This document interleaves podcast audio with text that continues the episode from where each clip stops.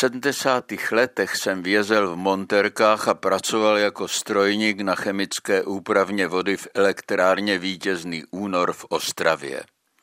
Naše směna mezi sebou pozbírala hrst peněz na sovětské rádio, které dokázalo polapit i krátké vlny. O nočních směnách jsme lovili v éteru Svobodnou Evropu, stanici, která poskytovala pravdivé informace o stavu světa rozděleného železnou oponou a byla mocně rušena nákladnými rušičkami. Zároveň s informacemi přinášela naději, že se vrátíme z ruského obětí domů do Evropy. Ve snu by mě tenkrát nenapadlo, že za pár let se stanu jejím redaktorem. V pondělí 16. ledna zemřel v Americe Pavel Pecháček, poslední ředitel českého vysílání Svobodné Evropy, můj letitý šéf. Je potřeba povědět několik slov o jeho významu, aby se nezapomnělo. Po sovětské okupaci v roce 68 odešel na západ, nějakou dobu redaktoroval ve Svobodné Evropě a pak byl šéfem českého vysílání Hlasu Ameriky a v roce 1989 se stal ředitelem české sekce Rádia Svobodná Evropa v Mnichově. V květnu 1994 americký prezident Bill Clinton poděkoval české redakci každému zvlášť osobním dopisem za skvělou práci s tím, že jsme svou misi ukončili.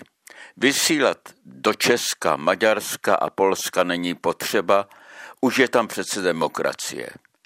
Pavel Pecháček se vydal do Washingtonu a přesvědčil tamní činitele, že naše práce ještě neskončila, že je třeba v ní stále ještě pokračovat.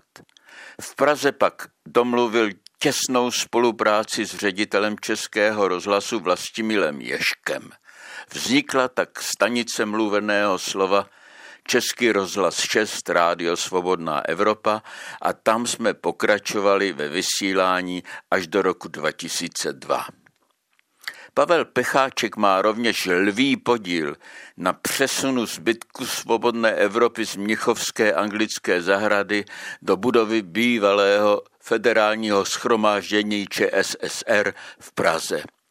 Od ledna 2009 vysílá Rádio Svobodná Evropa Rádio Svoboda z nového sídla, které bylo pro ně postaveno a vybaveno nezbytnými bezpečnostními opatřeními v pražském Hagiboru. Zaměřuje se na východní země, především na Rusko a na další státy, které mají k svobodě a demokracii ještě hodně daleko.